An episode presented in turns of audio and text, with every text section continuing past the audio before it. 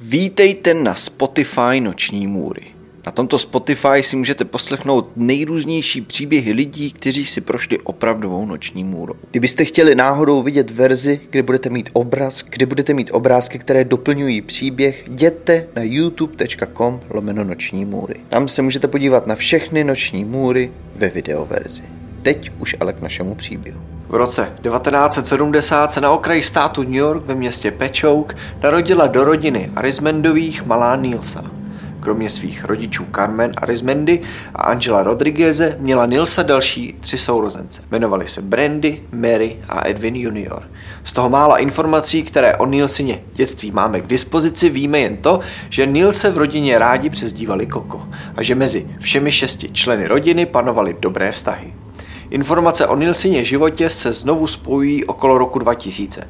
To už z Nilsy byla krásná dospělá žena a především matka. Nilsa měla čtyři děti, které nesly jména Natasha, Joshua, Julian a Joel. Stejně jako pro Nilsinu matku Carmen, i pro Nilsu byly její děti absolutně vše. Své děti nade všechno milovala. Dalo by se říct, že jimi doslova žila. A ať už se později v jejím životě dělo cokoliv, Nilsa se vždy snažila, aby její děti nestrádaly a aby měli všechno, co chtějí a potřebují. Ani vztahy mezi Nilsou a jejími sourozenci se nezměnily. Nilsa s dětmi často chodívala ke své rodině. A i když zrovna dorazit nemohla, vždy se svou rodinou udržovala alespoň kontakt. Minimálně jednou týdně zavolala. Nejblíže si však Nilsa byla se svou sestrou Brandy. Ta vždy věděla, co se Nilse honí hlavou, co řeší, nad čím přemýšlí a vždy tady Brandy byla, aby se na ní její sestra mohla kdykoliv obrátit. I proto byla Brandy prvním člověkem, kterému se Nilsa svěřila, že se jí nedaří. Byla na děti sama a uživit je pro ní bylo příliš těžké. V momentech, kdy to bylo nejhorší, se Nilsa bohužel uchýlila k bezvýchodnému řešení, k drogám. Drogy se během chvíle staly každodenní součástí Nilsina života. Bohužel netrvalo dlouho, než drogy začaly ovlivňovat její každodenní realitu. Brandy se snažila své sestře pomoci. Byla tady pro ní a snažila se Nilsu dostat z drog ven. Bohužel však bezúspěšně. Nilsa znovu a znovu hledala řešení své finanční i psychické tísně v drogách. V každé dávce Nilsa našla chvilkovou úlevu od svých starostí a strachu o budoucnost svou i svých dětí. A s každou takovou chvilkovou úlevou tušila, že potřebuje víc. Avšak i ve chvílích, kdy se Nilsin život ocitl na pokraji, na pokraji chudoby, přežití i snesitelnosti, jak pro ní, tak pro její okolí, Nilsa nikdy nenechala strádat své děti. Vždy se o ně postarala a dala jim veškerou péči i lásku, kterou v sobě měla. Stejně tak Nilsa nikdy nepřerušila kontakt se svou rodinou. Každý týden volala jak své matce Carmen, tak své sestře Brandy. A ty vždy věděli, kde Nilsa je a jak se jí vede. Vždy měli informace o dětech, o tom, jak se jim daří a zda jim něco neschází. V Nilsině životě přišly chvíle, kdy už bez dávky nevydržela. Styděla se za sebe. Nilsa si svůj život takto nepředstavovala. Nikdy by nevěřila, že by jednou mohla dopadnout takhle. Zoufala si nad svou situací, přemýšlela, jak z ní ven. Avšak i přes její snahu přišly období, kdy si dávku potřebovala dát, aby vůbec mohla fungovat, aby se dokázala postarat o to nejdražší o své děti. Přišly chvíle, ve kterých se Nilsa musela rozhodnout, zda poslední peníze utratí za něco, co jí zničilo život, ale zároveň to už teď udržovalo živou a fungující, a nebo zda ty poslední peníze utratí za věci pro své děti. Byly to otázky, které Nilse trhaly srdce.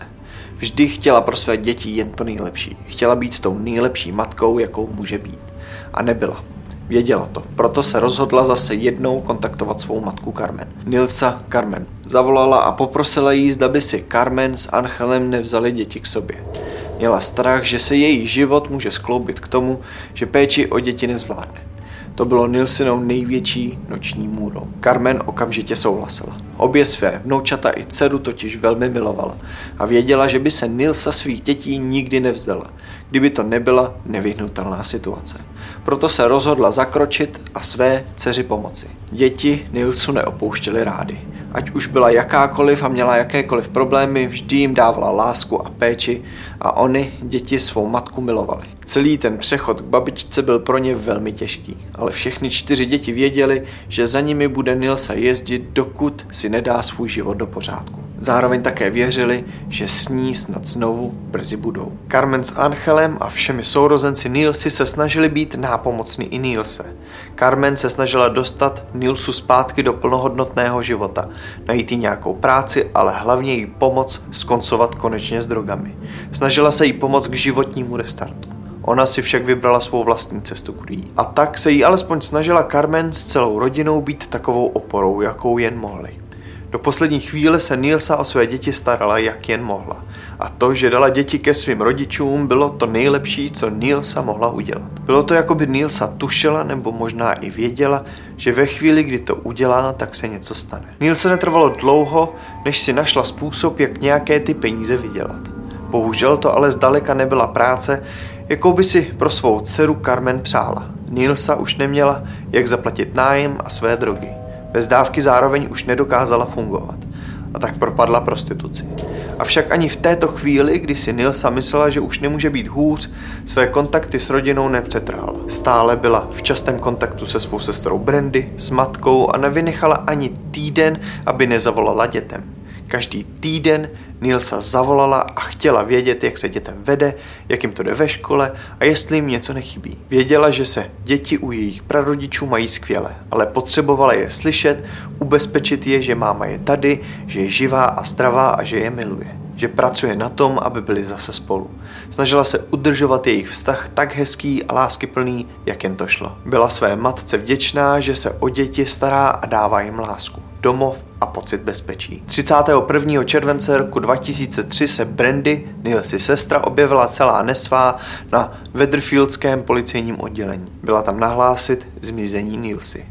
Nilsa se totiž dlouho neozvala a Brandy tak logicky měla strach z toho nejhoršího. Nilsa už více než týden nezavolala ani jí, ani mámě, ani svým dětem. Neposlala zprávu, ani nedala nějak vědět o tom, že je v pořádku a kde se zrovna nachází. To bylo pro Nilsu opravdu nezvyklé chování. Žádala tedy pomoc od policie. Potřebovala, prosila je, aby jí pomohli zjistit, kde se její sestra nachází a zde je v pořádku. Brandy byla strachy celá bez sebe. Cítila se zoufalá, když policistům popisovala, že Nilsa sice užívá drogy a živí se prostitucí, ale že je hodnou ženou a hlavně matkou. Matkou, která se stará o své děti. Každý týden se ozývá a že by tohle jen tak neudělala. Brandy policistům jasně dávala najevo, že je pro Nilsu neobvyklé, že nezavolá a nezajímá se o děti. Policie se nechala přesvědčit vážností situace a zahájila pátrání po Nilse. První kroky policejního oddělení vedly do motelu ve Wethersfieldu, kde jak policii sdělila Brandy, Nielsa poslední dobou žila se svým přítelem. Přítelem Nielsy byl Angel Sanchez, usvědčený drogový dealer, který byl pro Weatherfieldskou policii známou firmou. S Nilsou se už nějakou chvíli výdal. Dokonce spolu bydleli v právě zmíněném motelu. A proto policii přišlo podezřelé, že Nilsino zmizení nenahlásil on, jakožto její partner. Přeci jen se svou přítelkyní pravděpodobně trávili na motelu celé dny.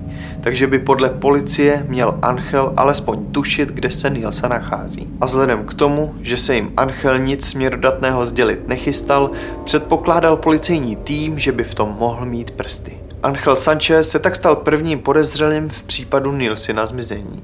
Angel byl vystaven mnoha výslechům, při kterých nic o momentálním pobytu Nilsy nezdělil. Čelil nepříjemným osobním otázkám, sugestím o tom, že to určitě udělal, ať se prostě jim přizná. Ale Angel se nepřiznal. Přišlo tedy na detektor lži. Po sezení na poligrafu neboli detektoru lži bylo jasné, že Angel je nevinný. Detektorem prošel bez sebe menšího problému. Z hlav policie se však tímto Angel nevytratil. Policie stále předpokládala, že i když Nil se neublížil, měl by jako její partner alespoň tušit, kde se ráda pohybuje, nebo jak tráví svůj čas. Policie se tedy začala ptát znovu, ale tentokrát se Angela neptali jako podezřelého. Tentokrát se ho ptali jako vzácného zdroje informací a tím Angel opravdu byl. Sanchez vypověděl, že Nielsu naposledy viděl 25. července 2003. Říkal, že onoho dne se sešli se svým známým, kterého Angel znal pouze jako Devina. Tento Devin se k ním měl stavit večer 24. července, aby spolu trávili noc, vykouřili nějaký krek a užili si svou společnost. Devin měl u nich toho večera přespat tak by se to i vše stalo, kdyby jim nad ránem kolem druhé hodiny ráno nedošel krek. Nilsa, její partner Angel a Devin se shodli, že potřebují sehnat další dávku, že jim to nestačí, že je noc zkrátka příliš mladá. V té chvíli uprostřed přemýšlení o tom, co podniknou, kde další dávku seženou a čím ji zaplatí, se ozval Devin s tím, že má nějaký krek u sebe v dodávce, se kterou parkuje kousek od motelu. Po tom, co tohle Devin prohlásil a Nilsa s Angelem samozřejmě souhlasili, ať krek z dodávky donese, měl Devin požádat Nilsu, ať jde k dodávce s ním jestli by ho nemohla k té dodávce doprovodit. Svou dodávku měl mít Devin zaparkovanou u obchodu Stop and Shop, nedaleko motelu, kde se zrovna nacházeli. Nilsa souhlasila a šla Devina doprovodit k jeho dodávce. Bylo to okolo 2.30 ráno, 25. července 2003. To bylo naposledy, kdy Angelo Nilsu viděl. Angelo dal zároveň policistům ještě jednu velmi cenou informaci. Pamatoval si totiž velmi dobře, jak dodávka vypadala a tak jim dal velmi detailní popis. Popsal policejnímu týmu, že Devinova dodávka byla Ford Econoline z roku cca 1975, že měla tmavě modrou barvu a některé části natřené černou barvou a také, že dodávce chyběly dvě okna, že místo nich tam měl překližku. To bylo pro policejní tým dost informací na to, aby na seznam podezřelých připsali nové jméno Devin. No jo, jenže policisté měli několik záhad, jako například, kdo Devin je. Je to jeho pravé jméno? Co když je to jen přezdívka a jeho skutečné jméno je jiné? Policie se tedy rozhodla místo spekulací nad jménem vyhledat popisovanou dodávku a jejího majitele. A to se jim nakonec podařilo. Podařilo se jim totiž identifikovat 33-letého Williama Devina Howla. Howl žil se svou přítelkyní Dorothy v Nové Anglii, což je přibližně nějaký 3 hodiny autem od motelu ve Wethersfieldu. William Devin Howell si již dříve odpikával vícenásobný trest ve vězení. Všechny jeho zločiny souvisely s drogami. Nyní se však jevil tak, že žije řádný život se svou přítelkyní. Živil se drobnými pracemi ve svém městě. Sekal trávu, upravoval keře, snažil se zkrátka vyžít. Policie po informaci s dodávkou a se zjištěním jména majitele na nic nečekala a vydala se k Howlovi domů. Očekávali, že William bude doma a že se ho budou moci vyptat na onu osudnou noc. Místo Williama na ně však čekalo jen zklamání. Dveře Williamova domu otevřela pouze jeho přítelkyně Dorothy Holkombová. A když se policisté Dorothy ptali, zda je Howell doma, odpověděla jim, že ne že doma není nikdo kromě ní. Nedokázala však určit, kde její přítel je ani kdy se vrátí. Mlžela a očividně lhala. To se policistům v daný momenty potvrdilo, protože dokázali za okny rozpoznat pohyb další osoby. Avšak bohužel bez soudního příkazu nic nesvedli. Howl nebyl obviněný, byli tedy nuceni vymyslet jiný plán, jak Williama Devina Howla dostat. Trvalo to sotva pár týdnů a Howl jim dal sám důvod. Zástupce šerifa ze Severní Karolíny informoval své kolegy, že zadržel Williama Howla překročil v Karolíně povolenou rychlost, zatímco byl v podmínce z předchozího trestu. A právě kvůli porušení podmínky se policejní oddělení Connecticutu dohodlo s oddělením šerifa v Severní Karolíně, že si pro Howla osobně přijedou. Howell byl překvapený, že si pro něj přijeli policisté až z Connecticutu jen kvůli porušení podmínky. Ovšem policejní oddělení konektikatské policie nečekalo ani vteřinu a před Haula na stůl položili fotografii Nilsy Arismendy. V ten okamžik se nálada ve výslechové místnosti absolutně změnila. Howell přestal odpovídat na dotazy a jediné, co řekl, bylo, že bez svého právníka už neřekne ani slovo. To pro policisty nebyla vůbec dobrá zpráva. Za překročení rychlosti ho ve vazbě držet nemohli a u zmizení Nilsy neměli jediný přímý důkaz a tak byl Howell propuštěn z vazby. Policisté nechali Williama jít, avšak ho nespouštěli z dohledu. Zatímco Williama sledovali, pracovali na tom, aby jim soud vydal zatykač. V takovém případě by policie měla povolení prohledat Howlův dům i dodávku. V dubnu roku 2004 získali policisté potřebný zatykač a měli tak právo odebrat Howlovi dodávku na proskoumání. Při proskoumávání interiéru jeho dodávky byli policisté nemile překvapení. Haulova dodávka páchla za tuchlinou. Uvnitř byly vymontovány sedačky, aby tam bylo více prostoru kvůli překližek místo oken.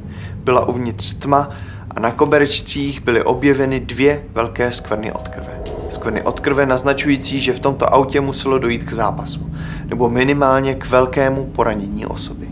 Policistům bylo jasné, že se musí okamžitě pustit do práce. A tak začali. a výsledky na sebe nenechaly dlouho čekat. Po laboratorních vyšetřeních bylo odhaleno, že minimálně jeden z nich na 99,9% patří Nilse Arismendy. Poté však přišel zlom ve vyšetřování. Policisté objevili i DNA jiné ženy. A tak se zpátrání po Nilse stal větší případ. Celý Connecticut trnul hrůzou. Čí krev je na druhém koberečku.